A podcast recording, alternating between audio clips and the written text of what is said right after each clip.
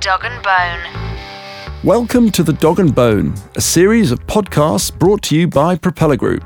I'm Martin Lote, curator of The Dog and Bone. In each episode, you'll listen in to a conversation between two senior people at the sharp end of business change and transformation, with their permission, of course.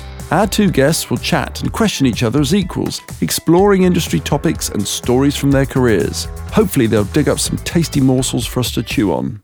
In this episode, we hear James Wildman, CEO of Hearst Magazines UK, in conversation with Julio Bruno, the CEO of the Time Out Group. Listen in as they chat about digital transformation for their respective content empires, building food markets and book fairs, their biggest business mistakes, and how being the CEO of a PLC compares to running a big market for a private global company. I know you've been two and a half years in your current role at Time Out, uh, and I'm interested to hear how you found the journey so far, what you found, what you've changed, uh, and what you think the future holds. Uh, Time Out, uh, now Time Out Group PLC, because we took the company public only last year. No, sorry, 2016. I forget we're in 2018. The journey so far, I, I joined at the end of 2015. You know, I was living in New York, and uh, and I wanted to be back here in Europe. And I have been living in London for many years in the past. And when I came back to London after I don't know 12, 14 years, the, the city has changed. But Time Out still was that brand that I that I knew for so many years, um, uh, traveling around the world. Um, I always saw Time Out in a lot of hotels, in a lot of places, and, and to me was always a brand that I that I understood and I like before the internet. That's where you could have information about uh, what to do in a city, and we were like you, you know, a print publication, a publishing uh, house, and I knew before I came in that I had to change the company, that I have to evolve, preserving the, uh, what the company was, you know, about curation, curating what is the best of the city in 108 cities in the world that we are present. And, uh, and how do you do that, preserving that, but then going into the 21st century?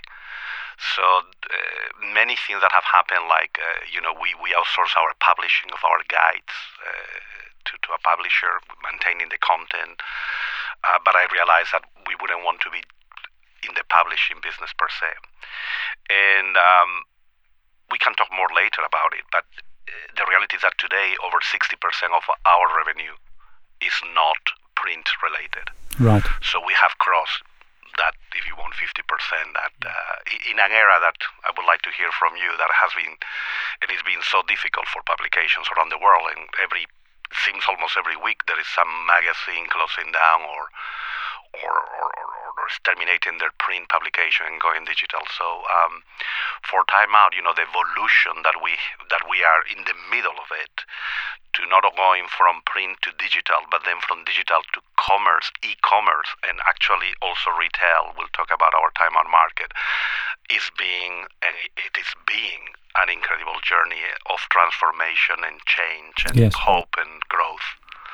But let me ask you, how about you? Because obviously where you come is it, a little bit different, a little bit bigger, I would say as well, right? Probably some very clearly parallel paths, actually. Um, hearing from what you've said there, I've been a little less time at Hearst in the UK uh, than you have been at Time Out. I joined in April last year in 2017, so I think I'm sort of eight or nine months into my personal journey, which has just been fabulous. And um, you know, the parallels are clearly similar.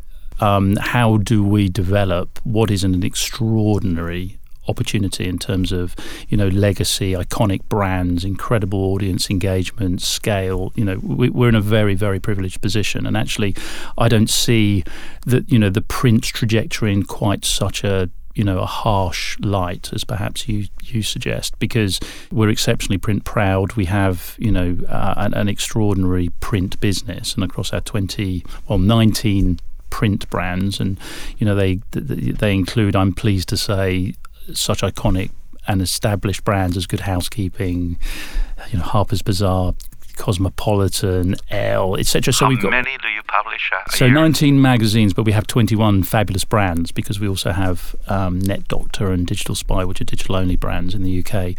Um, but we sell almost 5 million magazines still every single month. Um, so In the- that's in the still UK. in the UK only. So so that's an extraordinary, um, you know, robust business. But exactly as you say it, you know, the, the the thinking and the strategy that we have developed is really how do we diversify our revenues away from print and become less reliant on those on the print business because whilst it's still strong and highly profitable for us you know it is true to say that there are structural changes all around us. The media industry is transforming as consumers seek to you know engage with content in very many different ways. Um, and we need to think about how do we you know take these these, these god-given assets, these brands, these the, you know the, the, these you know extraordinarily trusted um, entities, and you know leverage them in slightly different, more creative ways without ever under, undermining the credibility or the authenticity and the trust that our you know consumers, customers um, hold for those brands. Okay, James, I have to say that um, you know I'm, I'm not. I wasn't, you know, criticizing print because since No, I joined, since I joined the company, I have I we have launched under my leadership eight new magazines around the world. Well, there you go. There are magazines Uh, all the time being launched. Uh, so you know, like uh, in Miami, in Philadelphia, in Los Angeles, uh, London Kids, uh, Hong Kong, um, and, uh, and for us, for Time Out, because it's all about curation, and as you said, the consumer is a consumer, and whether it's digital or physical, and that's how we see that Yes. 360 degrees. But we have also the Time Out market, the actual food halls that, that we are opening around the world, a very successful concept but uh, we think, uh, we believe the magazines, uh, for us, the print version is a fantastic brand tool. It enhances our brand and it, it, it communicates to the consumer in a very different way because they can touch something. Uh, and that's why we, despite of uh, what I was saying before about the digital and print uh, divide, uh, we're very proud of them. And by the way, all the content that we have in the magazines is also digitalized or is digital before before even is, is print. Yes. So I don't know if you have the same kind of um, in, in Europe. We do. I mean, we, we obviously digital is extraordinarily important to us. It's one of our marquee polls around, you know, the, the, in terms of revenue growth, and you know, we've come a long way quickly in terms of our digital audience growth, which of course opens up more and more opportunities um, commercially. So. Um, I suppose it's you know we, we have a slightly different model from some publishers in the sense that we have a distinct editorial team writing for platform specific. Um, so we have a you know we have a Snapchat team of journalists, and we have a different print magazine journalist you know team. But in the. Snapchat, do they do it across all the all the magazines or each one specific? Um, well, they they are they, our journalists are affiliated to brands.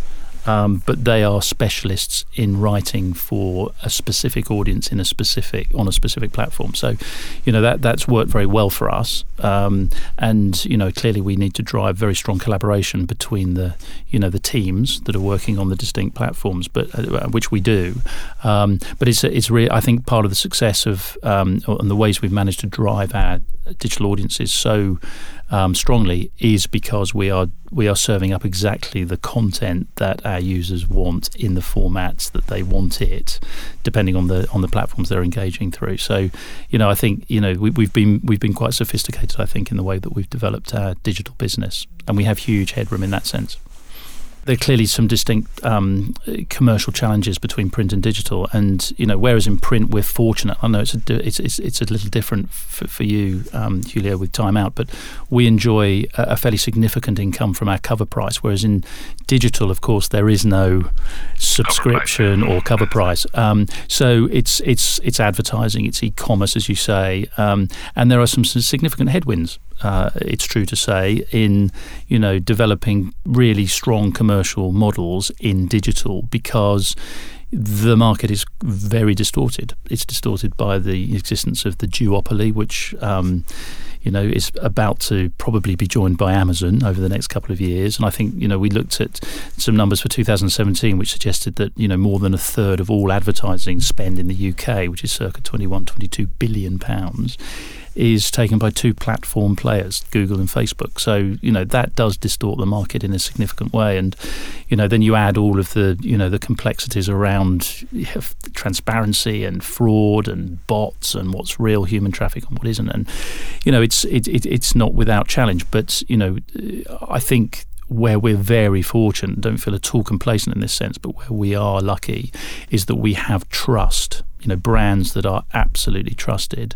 We're a media owner, which means that you know our audiences are people, um, and you know th- th- there seems to be a, a bit of a pendulum swing back towards tried and tested media brands, which stand for something and you know have have very very strong trust metrics um, in a in a world of fake news and let's be honest fraud um, and some fairly, fairly nefarious activities in the digital ecosystem, you know, we, we can stand very proudly and say, you know, we stand for something quite differentiated from that and very valuable. So, you know, not without challenge, but we think huge opportunity in, in, in digital per se. Obviously, as you mentioned, the duopoly of Facebook, Google, and now uh, joined very soon by Amazon.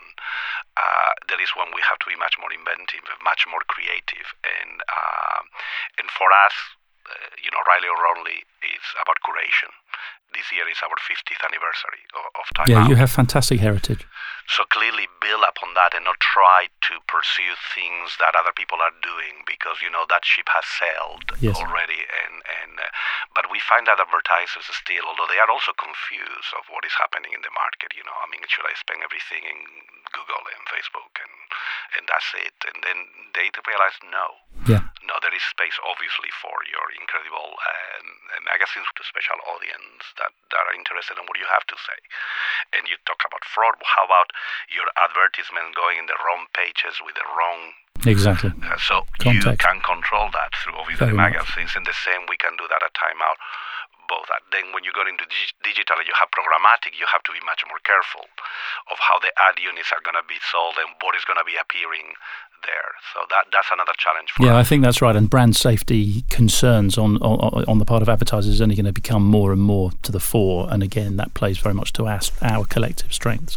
Um, uh, you, you talk about, I mean, we've, we've just talked briefly about digital opportunity, but clearly you're on a path of um, diversification and innovation. like you. Um, well, I think I think you know we, we, we both are clearly within our respective businesses, uh, and I wonder if you could just maybe share some of the things that you're thinking of or doing in that regard.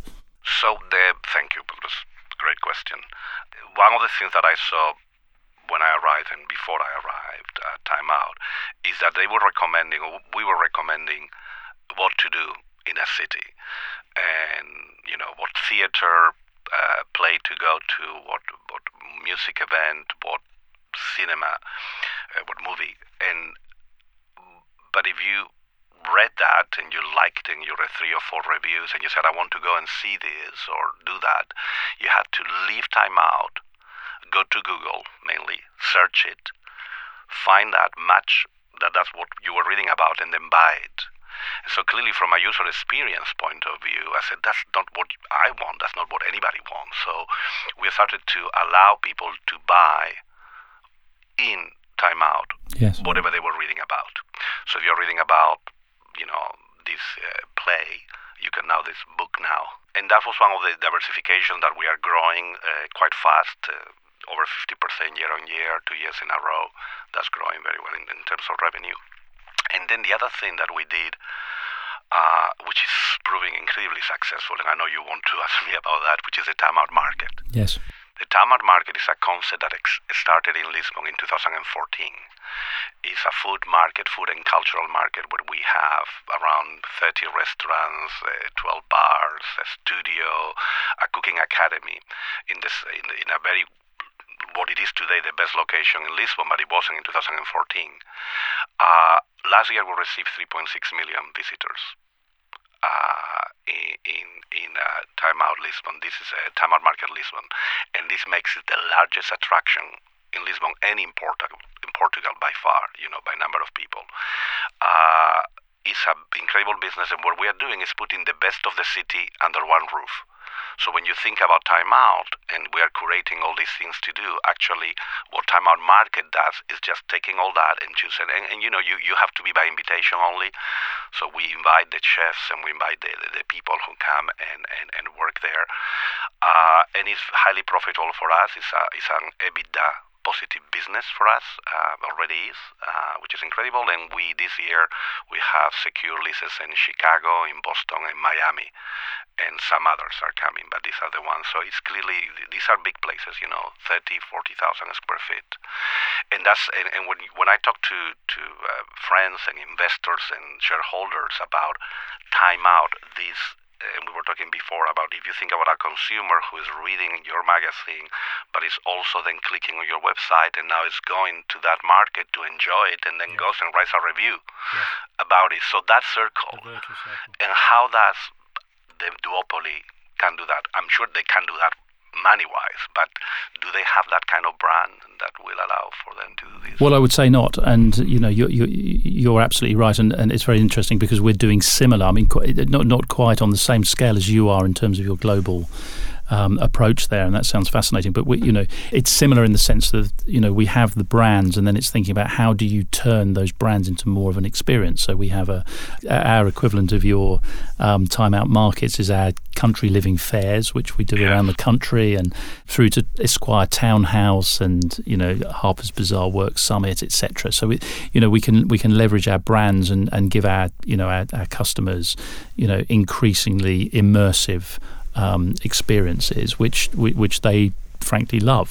You know, thinking again about licensing opportunities, that's a that's a, a big and very fast growing um, division within Hearst UK, where we're you know we're sort of lending brands our you know our, our brands. Um, an example would be the best selling home gym through Argos is a men's health gym. You know, and we- we've launched and well, we've designed and launched country living sofas, house beautiful sofas through DFS, which are selling circa a million pounds uh, per week of And- sofas in the UK and you take a cut Yes, yeah. So, revenue. so, so, you know, we also, you know, content marketing is a big opportunity for us. We have phenomenal capabilities in both, you know, content creation and distribution in print and digital, and we're working with, uh, you know, with third-party businesses who who see a value in us helping them, you know, act more like publishers themselves. So, you know, it's it's you know it's it's very exciting time as the you know as the market transforms. It forces us in the same way it- it is you to innovate and think about how we can work and you know leverage our assets in a slightly different, more I would say more interesting way. Some of the uh, the new services and uh, products and services that we are developing, you know, are slightly removed, admittedly, from the traditional publishing model, and um, you know require a little more sophistication and uh, and actually adaptability within the business as we you know, as we pivot towards you know new um, and exciting business models. But the trick is not losing the focus on what it is that makes these brands as great and as trusted as uh, as they clearly are. So it's you know it's a bit of a journey. That's the cultural you know transformation which I referred to earlier, and it's you know it's it's creating a, an environment, a work environment where people you know are frankly happy to you know to, to, to give of their best, but also to try new things and to be experimental and to take risks without fear of failure as we you know experiment and try and, and try new and, and, and, exciting things. But you know we've we've had great success in so far, and this this predates my arrival at Hearst.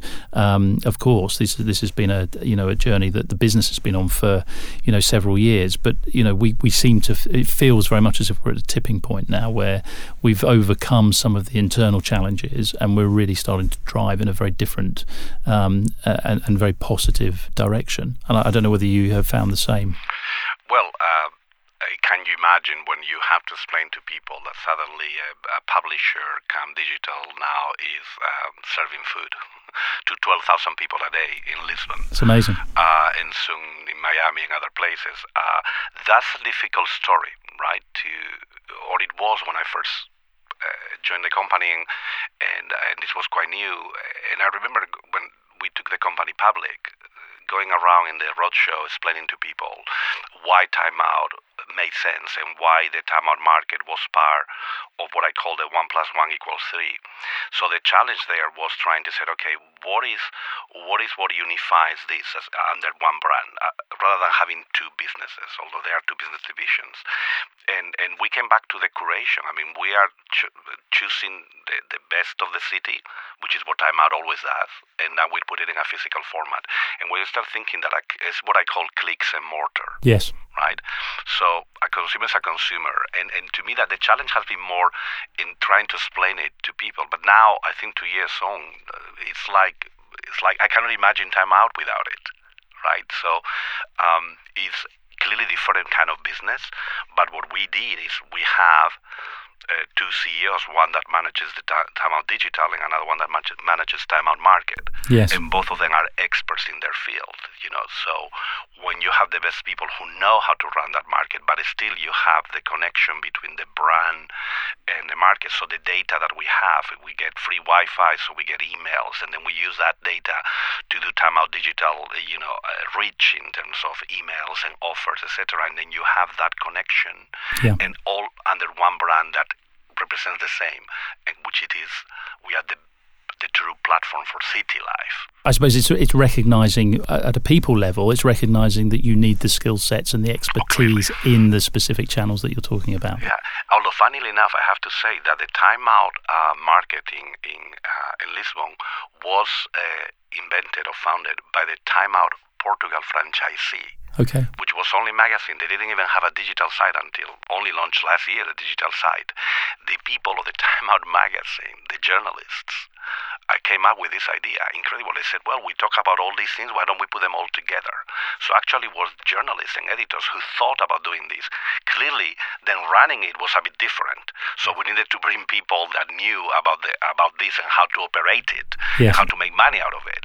But it was incredible creativity of the if you want, the content team that created this idea that now we're expanding worldwide. Yes, the brilliant. founder is still with us. You know, they, yes, they, of they course. both are with us. Well, it's exactly the same as us. I think some of our most brilliant ideas commercially have come through the, the, the editorial teams, uh, without doubt. So, you know, the, the, creativity is everything.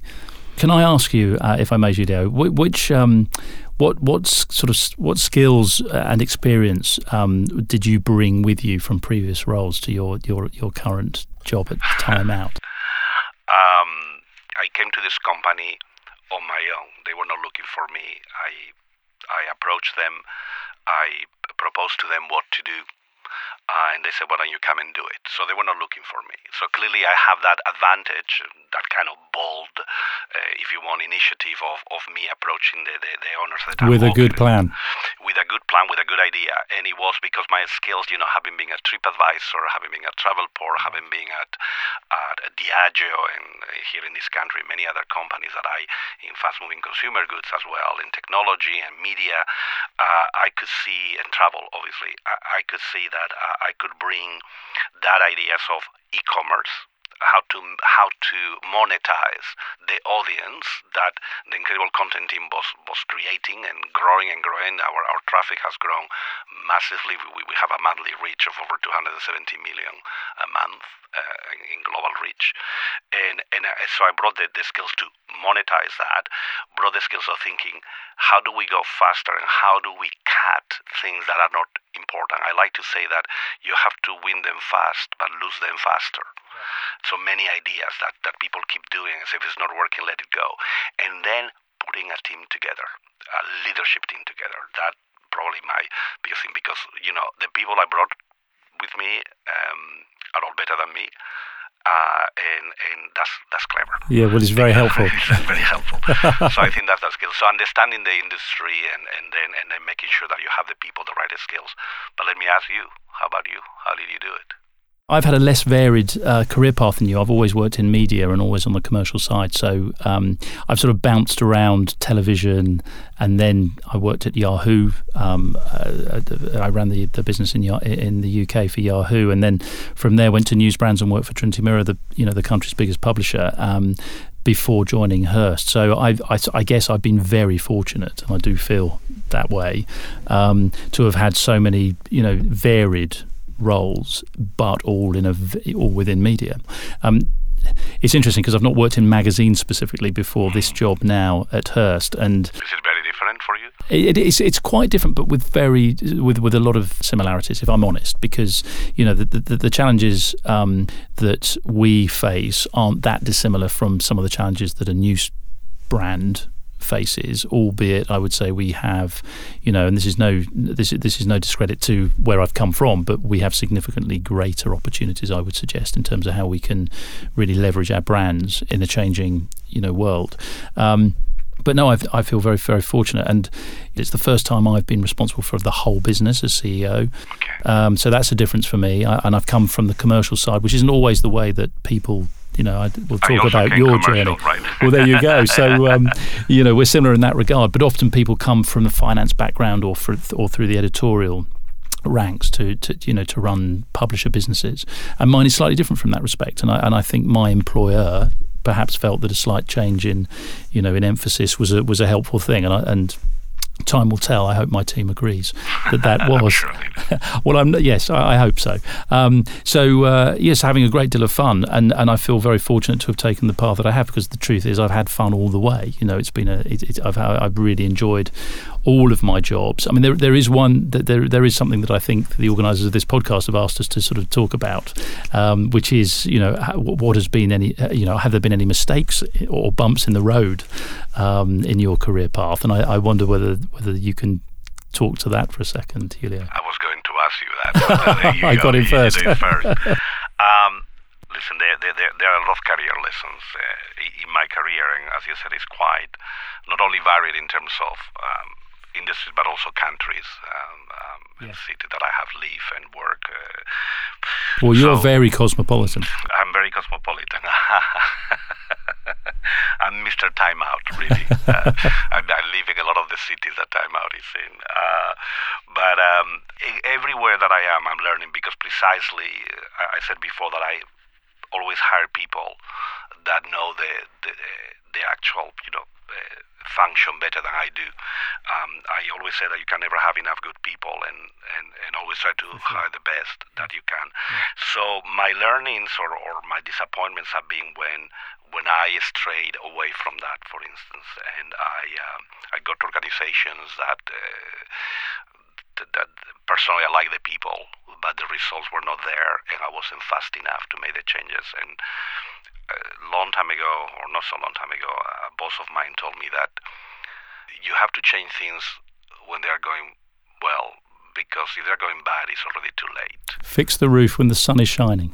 Uh, Yes, and as long as you're transparent and, and, and, explain to people why you're doing that and how you want us to be all part of that path, don't be scared. Don't be, you know, like we're all humans and you want to be uh, careful. But sometimes, when you're talking about a company and a transformation of a company, uh, you have to be much faster. And one thing that I haven't said, obviously, because well, probably you don't want to publicize too very much, but it's, it's a reality. Time Out was a loss-making business. Yes. Still is, but we are closer now. Yes. In line with expectations with the city, we are closer to profitability. But when you have that hanging over you, it's just like, why would I have people doing things that they always did because it's nice, and then they want to be like a country club, so to speak? And media, in particular, I have found that has a little bit of that.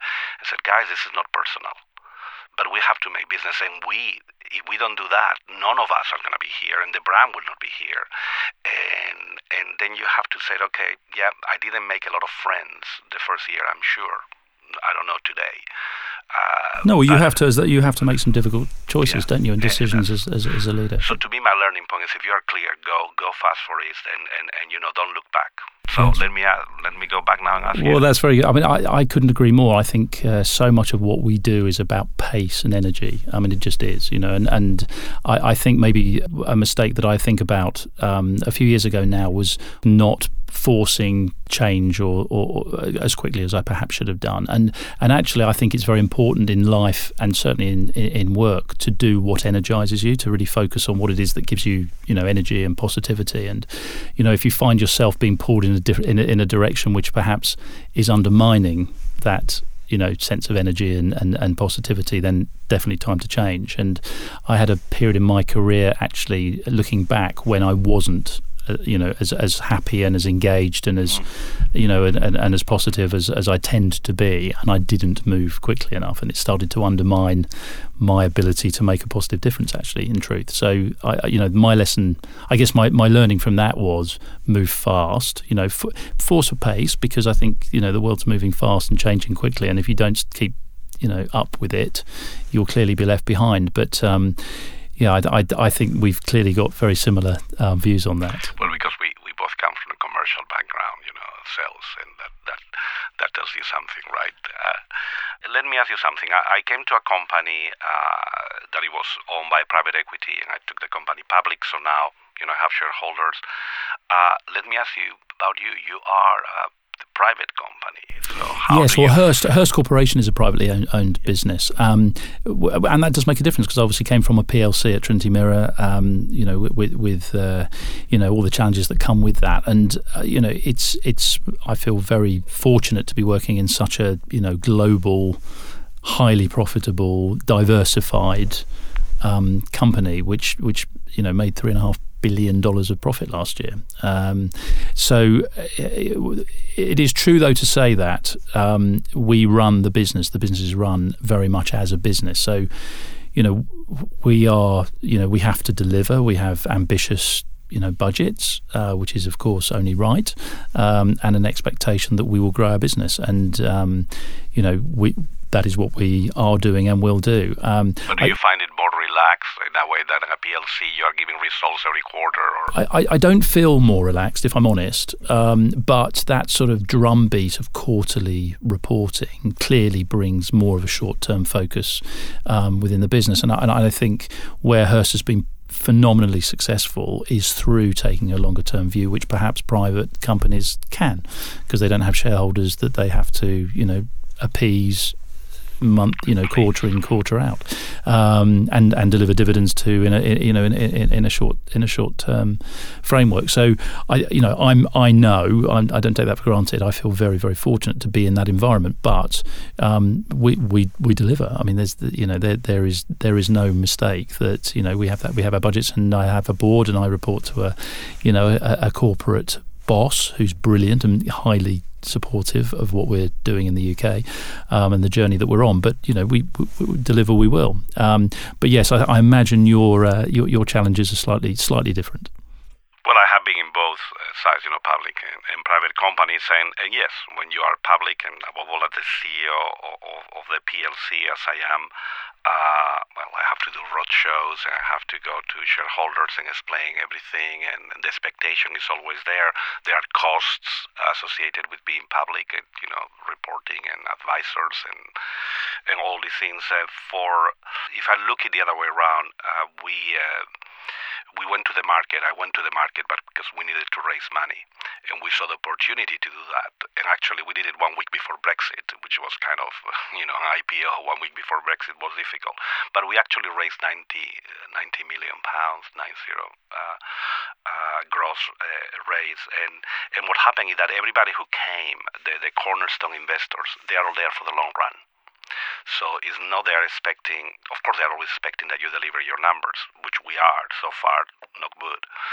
But if they, they, they, they know that the transition for or the transformation of Time Out uh, was taking a number of you know months or if you want yes. years that we have but it's it's it's obviously it's tiring uh, you know i have to go in a road show where i have to meet maybe in three weeks i meet maybe 100 people uh, and I tell the story, you know, over and over and over for one hour, and I have to sell what we are doing, what did we do, what we're gonna do next, and I mean, I enjoy talking about my company; it's my favorite subject, but it but it becomes as because people will ask you the same questions, and people will not understand, and it's like having a permanent casting, you know, like yes. if you were an actor and you're going there, and they and they said, well, they like you or, or they don't, and the only time you know if they like you is if they buy shares at the end of it, and if they don't, it's like you you didn't pass the casting, right? Uh, just to be a little bit flippant with that. So it's a bit different uh, being course. private, and, and, clearly the, the urgency, yes. as you said, is there you know, because you have to put out the statements and your numbers. Succeed or fail on a quarterly yeah, uh, exactly. announcement. Let me ask you, where do you get your inspiration from, and how then you inspire and motivate your team? I guess I'm inspired by many things. I mean, I, am fortunate to be the, the, father of three very, very impressive children, and they inspire me on a daily basis. And my team inspires me, and the output of the uh, uh of our business is, is inspiring in the sense that the, you know, the the, the quality, the the art of you know the, of the, the editorial product is is I think genuinely inspiring and.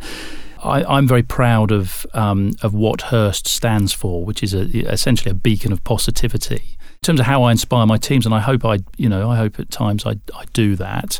Um, it's really a celebration of the collaboration and the, you know, and the and, and, and, you know, the great creativity that that comes from, you know, working with a t- in a team dynamic, which is changing, transforming, improving all the time. And you know, I think that that is inspiring in its own way. It becomes a, a you know a, a, virtuous circle almost.